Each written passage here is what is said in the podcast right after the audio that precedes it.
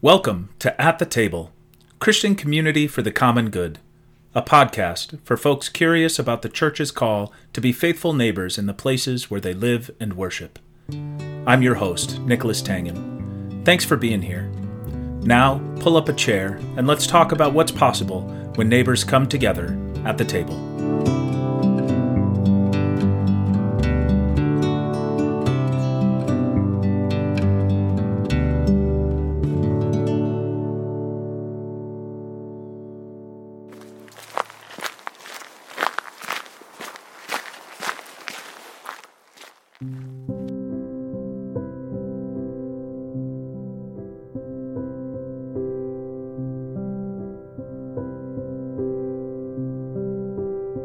A strange place to make a new beginning. Here on a dusty road, not leading much of anywhere, in a time when the ritual seasons have already turned, and at dusk, almost dark in fact.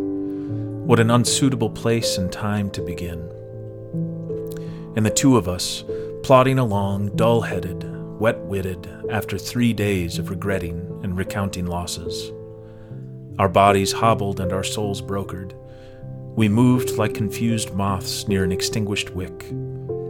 The fire was gone, and now we mourned. Was it sorrow for ourselves or him that we most valued? The answer? We may never know, nor does it matter now. We were teachers who planned too closely, parents who engineered the form. We left no room to enjoy the exploration and the moment of the child. Now, in this twilight of being, we were voiceless. Our metaphors and tropes failed us in this sullen grief. No hope but God, and to hope in Him seemed hopeless, missed the opportunity provided. Why would God knock twice? Then at this point, a stranger joined us. Did he make a third, or were we still just two? We were not sure ourselves, but know for certain when bread was broken, time was fractured too. And when we rose and left the table, we were different. Ourselves, yet more than selves, rose up to leave. Bones of fire now support us, so full of love that it hurts our lungs to breathe. These, the bodies which the third one left us, we dare not guess the features of our souls. This road to nowhere goes on forever, out from Emmaus into a waiting world. Who is this that we carry now in witness? What names does he bear that we can call him in the night? It is a secret. But this we share with you, O children. When you see him, you will recognize the face.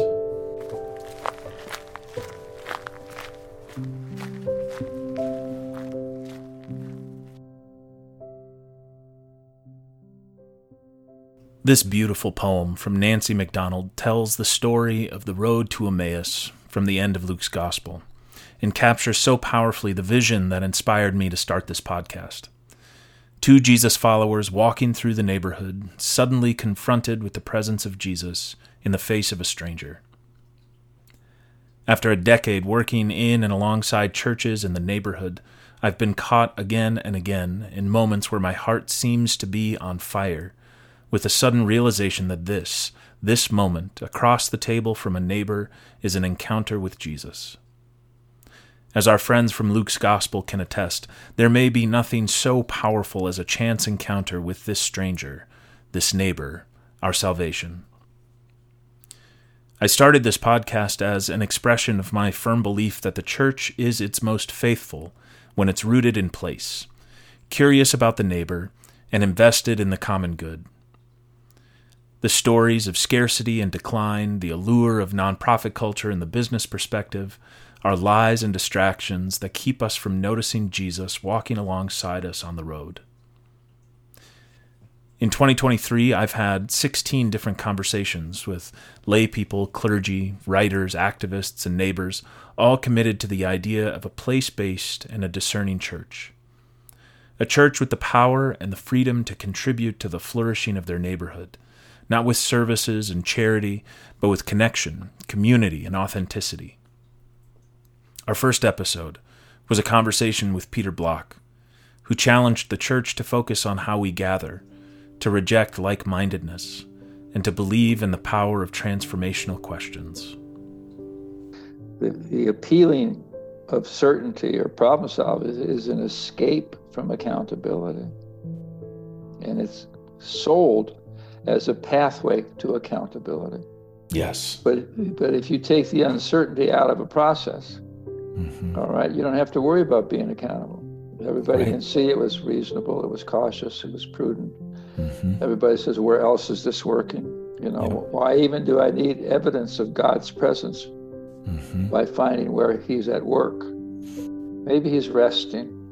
I don't need God to prove anything to me. Yes. And, uh, yes. that's that's what's at play here. So it's not just mm-hmm. control; it's predictability. Yeah. What tell me what's going to happen, and I'll do anything. Yeah. What yeah. you're offering in a faith world, what we're offering in a common good world, is a world where we're going to co-create what happens. Yes. We're not going to find out what works and then apply it here, which yes. never works. No.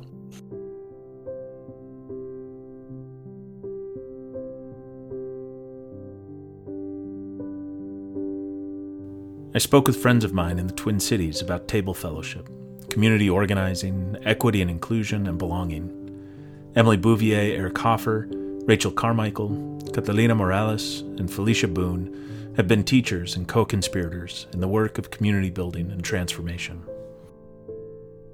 That's, that's sometimes the one place where everybody can come regardless and and be in community and be fed um, spiritually and physically everybody's welcome and i think i think that's also one of the places where christian community is very important to the landscape because it provides a way for people to connect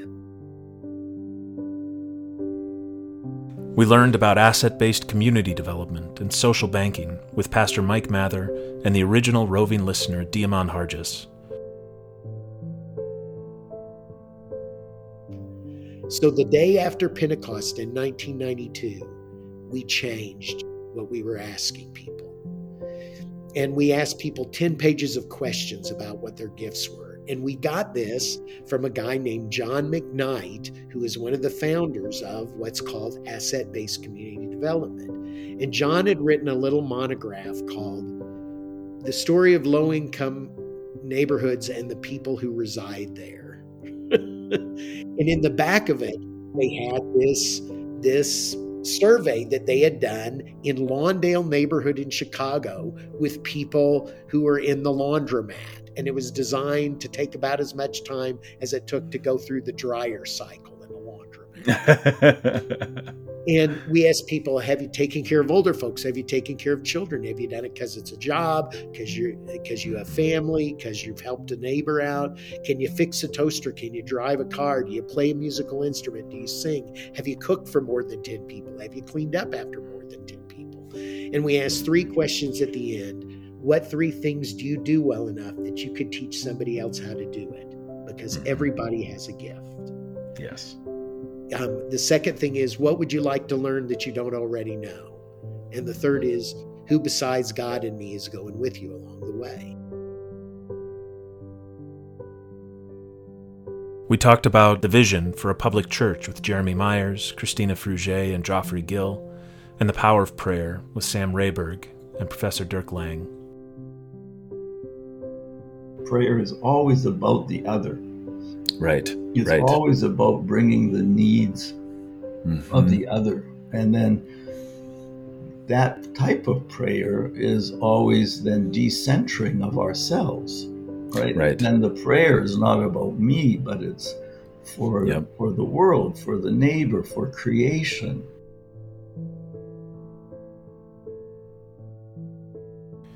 Kelly Sherman Conroy talked with us about land acknowledgments and the call to connect with our Indigenous neighbors. Travis Norvell and Tim Soerens offered unique but complementary visions for church in the neighborhood. And Daryl and Stephanie Answer showed us what that looks like in practice.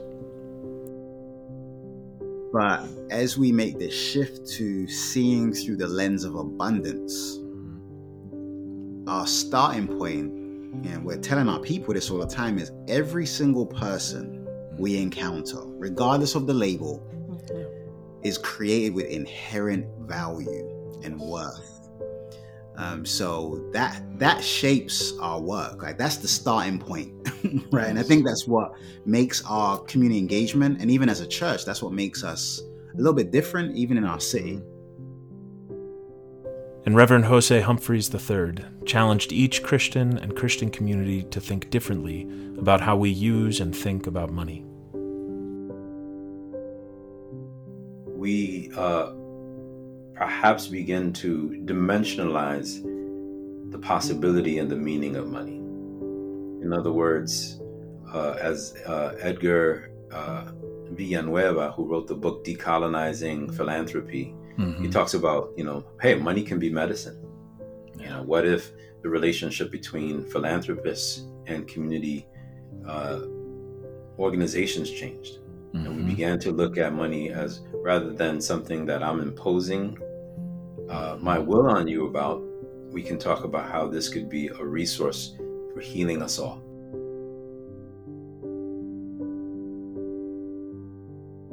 These conversations have been catalysts for my own work and imagination, and I pray that they have been for you as well. As we come to the end of season one, my hope is that in listening to these episodes, you have allowed yourself to imagine a church interested more in its neighbor than its survival committed to an alternative story than one of consumption, colonialism, and professionalization. I've enjoyed working on this podcast more than I could have anticipated, and I plan to launch season two in January of 2024. So if this conversation interests, inspires, or even frustrates you, please be sure to subscribe, to reach out with questions or inspiration, and to bring these ideas to your own faith community. You can also subscribe to my monthly newsletter which includes my own writing, prayers and litanies you can use in worship, and updates on the podcast. After a year of conversation, I'm convinced more than ever that the common good, animated by the saving grace of Jesus, shows up powerfully every time we gather together with our neighbors at the table. So until next year, peace be with you.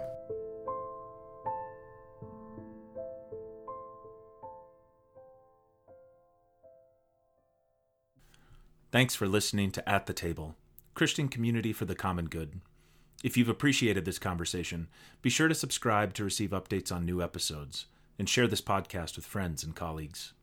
You can also keep up to date by visiting my website, nicholastangen.com. Thanks for listening, and peace be with you.